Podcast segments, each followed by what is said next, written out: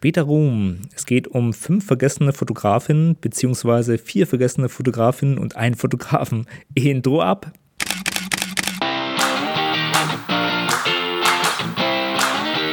Hallo und herzlich willkommen bei Fotominuten, dem Fotografie- und Kunstmarketing-Podcast. Mein Name ist Stefan und meinen Blog findest du unter www.fotominuten.de.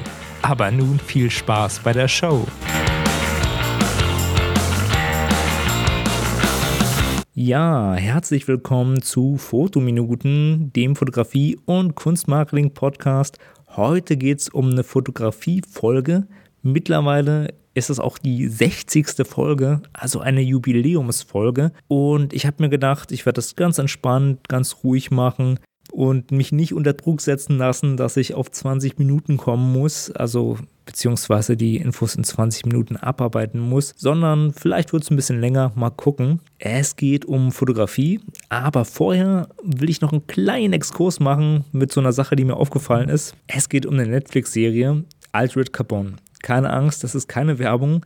Ich habe die Serie nicht gesehen, ich werde sie mir auch nicht angucken. Ich habe nur in den Trailer reingeschaut und habe mir gedacht, oh mein Gott, bitte, bitte nicht. Ich kenne nämlich die Buchvorlage.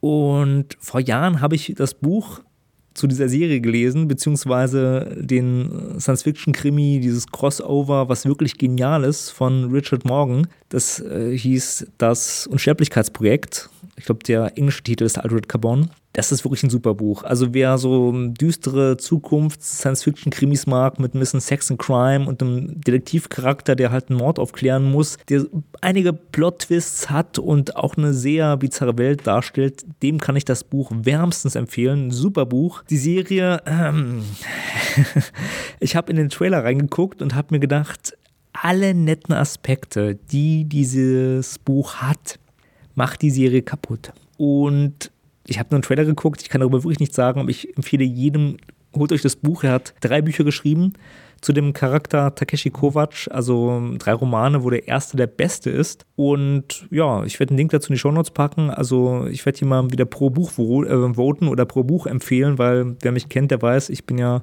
eine Leseratte und mag äh, so ziemlich alles, auch trashige Sachen. Also so viel zu dem Thema erstmal vorab. Ähm, tut euch nicht die Serie an, nein, kauft das Buch, auch wenn ihr ein Netflix-Abo habt. Oder leitet es euch aus, das gibt es bestimmt in der Buchhandlung, in der Bücherei, ist schon etwas älter. So, nun aber zum Fotothema. Erstmal ein cooles Clickbait-Thema, was ich vielleicht auch in den Titel verbraten kann. Mal schauen, es geht um Reichwerden mit Fotos, ja. Ja, das geht immer noch, auch wenn man nicht Andreas Gurski heißt. Und zwar mit Instagram als Influencer. Ja, ich gebe zu, das Wort Influencer ist das Unwort der letzten ja, zwei Jahre, sag ich mal so. Und mittlerweile wird es auch mehr und mehr von Dokus aufgegriffen, wie Leute mit ein paar Instagram-Fotos sich so als Promi darstellen und Unmengen Summen an Werbedeals an Land ziehen durch Bots und durch Schummel und durch die Dummheit der Massen und der Industrie, die ihnen dafür auch noch Geld gibt. Das ist immer so die, die Ausgangsthese.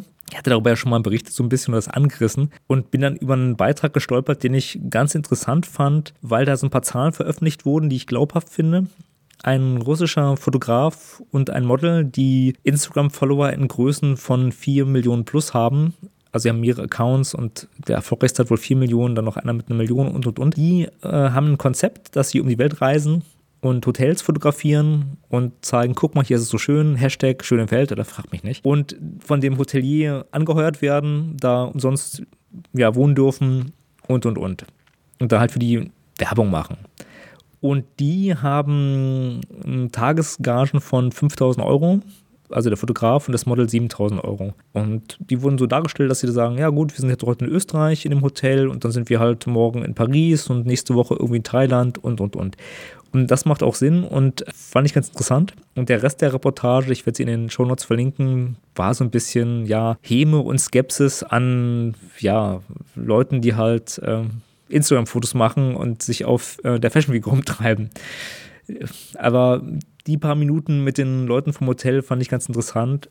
Wer jetzt noch äh, ein Ziel sucht, um ganz reich mit Fotografie zu werden, ja, Instagram-Fotograf, ist ein Tipp. Also früher haben Fotografen Stars fotografiert, heute machen Fotografen Stars und äh, das geht gleich Hand in Hand, also jedenfalls Online-Stars. Ja, Brave New World, keine Ahnung, ich fand die Reportage interessant und wollte das teilen. So, jetzt zum Ausgangsthema, was ich ja ähm, schon ein paar Mal irgendwie angerissen habe, weil ich über Fotografen schon mal immer mal zwischen den Zahlen geredet habe. Und ich dachte mir, Mensch, das ist doch mal eine gute Sache, dass man das so äh, gesamt macht, dass man sagt, gut, ich werde jetzt mal so fünf vergessene Fotogrößen aufführen, die zu spät im Ruhm gekommen sind. Oder die Ruhm äh, hatten, aber in Vergessenheit geraten sind. Das sind so die, äh, ja, die Geschichten, also eigentlich tragische Geschichten irgendwo. Ich fange mal an mit dem einzigen Mann in der Runde, Miroslav Tichy, ein tschechischer Maler und Fotograf. Und so eine ganz verrückte Kunsttype muss der gewesen sein. Also der war wirklich jemand, der hat Kameras aus Toilettenpapierrollen und Blechdüchsen gebaut, er hat wohl seine Fotos äh, mit Zeichnungen nachbearbeitet, rübergemalt, hat den Frauen in seinem Dorf nachgestellt, äh, um da Fotos zu machen. Also hat so ein bisschen den Ruf eines Voyeurs, aber das hat er wohl mit so einer komischen Lockkamera gemacht. Das heißt, seine Bilder oder Fotos sind oft recht unscharf und sehr skurril, also interessant auf alle Fälle. Der äh, wurde erst bekannt, als ja, der Kaltkrieg vorbei war und der Ostblock so offen war.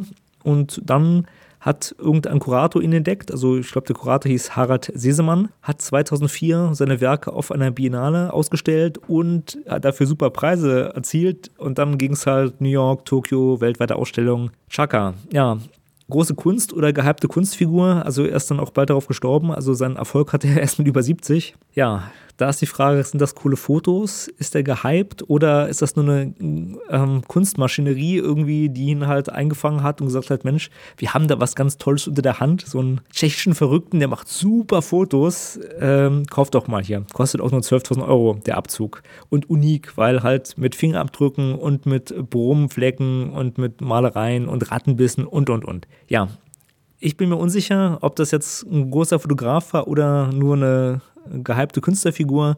Die Meinungen gehen da auseinander. Mehr Infos zu äh, Miroslav Tichy findet ihr in den Shownotes. Wen das interessiert, also er hat auch mehrere Bildbände, gibt es über ihn und seine Fotografie. Die nächste Person ist eine Fotografin, die heißt Vivian Meyer und die ist sehr interessant, weil sie als unbekanntes Genie gilt unbekannt, weil sie zu Lebzeiten nie Geld mit Fotografie verdient hat, auch nie die Fotos öffentlich ausgestellt hat oder vielen Leuten gezeigt hat. Sie hat aus Spaß fotografiert, sehr idealistisch und wurde durch einen Zufall postmortem populär oder berühmt. Die Geschichte ist so.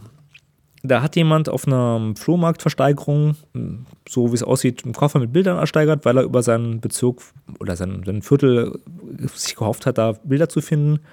Hat gesehen, wow, das sind ja echt eine Menge Abzüge und hat die gescannt, ins Internet gestellt, hat positives Feedback bekommen und hat dann angefangen, die Fotografin zu suchen weil das alles Fotografien im Streetfotografiebereich der 50er und 60er Jahre waren und sehr viele, sehr gute. Und in der Zeit hatte man halt nicht so viele Fotografien, weil Fotos teuer waren. Und man hat halt so Street-Themen nicht fotografiert, weil warum auch? Also ich meine, das ist halt so, so eine Sache, wenn sowas teuer ist, verschwindet man seine teuren Fotos nicht auf sowas. Und Vivian Meyer hat es gemacht, auch Selbstporträts, hat dann zu Lebzeiten den Ruhm nicht mehr erlebt, weil sie ist gestorben. Also die ganze Versteigerung der Fotos äh, lief alles nach ihrem Tod ab. Wurde ausfindig gemacht. Es gibt eine Dokumentation über Vivian Meyer, sehr spannende Sache. Den Film kann ich jedem ans Herz legen. Und in den Shownotes werde ich ein paar Links zu den, ja, zu ihren, zu der Dokumentation und ihren Arbeiten packen. Es gibt auch eine Seite, wo man sich Bilder von ihr angucken kann. Es gibt, glaube ich, auch einen Urheberrechtsstreit, wem die Bilder jetzt nun gehören, dem, der sie gekauft hat oder den Erben und und und. Jedenfalls wurde sie dann international auch ausgestellt postmortem und da gibt es auch den Streit, ob das überhaupt jetzt als Kunst gilt, weil die Künstlerin ist ja tot und ähm, wenn diese Abzüge von anderen gemacht werden, pipapo. Also vielschichtige Person, ja, sehr spannende Person als Künstlerin, die erst nach ihrem Tod zu Ruhm gelangt ist. Die nächste Fotografin ist Gerda Taro.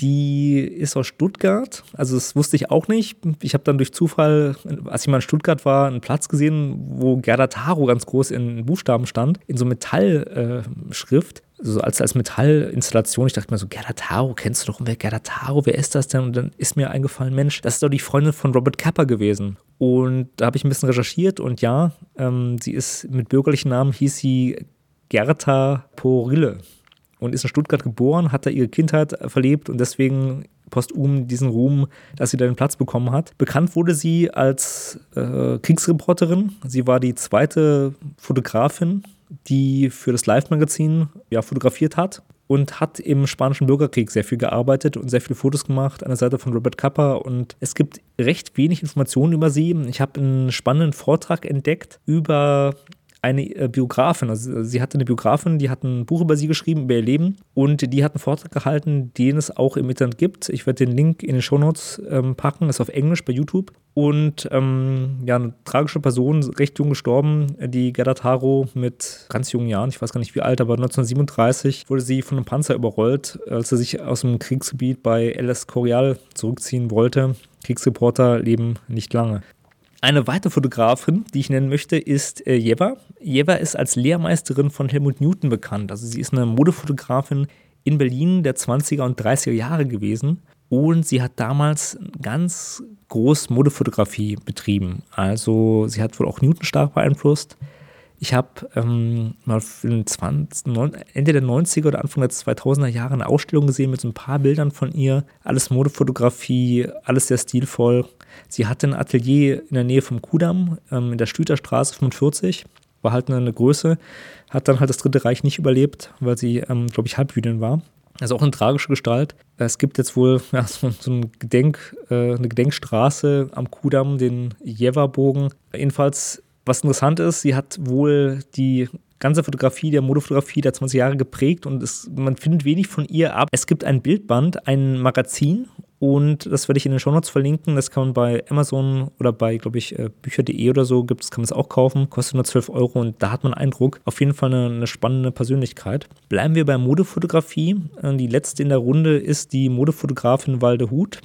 Bei der ist es auch der Fall, dass sie ähm, zwar berühmt war, aber dann als tragische Figur in Vergessenheit geraten ist. Sie war die deutsche Modefotografin nach dem Zweiten Weltkrieg. Also sie hat in den 50er Jahren, glaube ich, wirklich als eine der großen Modefotografin auch äh, ja, weltweit agiert, hat in Paris fotografiert, hat das Dior-Kleid ohne Arme, dieses schwarze Kleid, wo die Frau keine Arme zu haben scheint, das ist von ihr das Foto, ganz bekanntes Bild. Walde Huth hatte ein Atelier in Frankfurt. Ihr Mann war ein sehr erfolgreicher Architekturfotograf, also super äh, Fotografen. Und dann jetzt kommt das Tragische, nach dem Tod ihres Mannes hat sie gesagt, sie möchte nur noch sich mit Kunstfotografie beschäftigen und hat sich darauf dann völlig konzentriert keinen Erfolg gehabt und ist verarmt gestorben. Ja, das ist so die tragische Geschichte.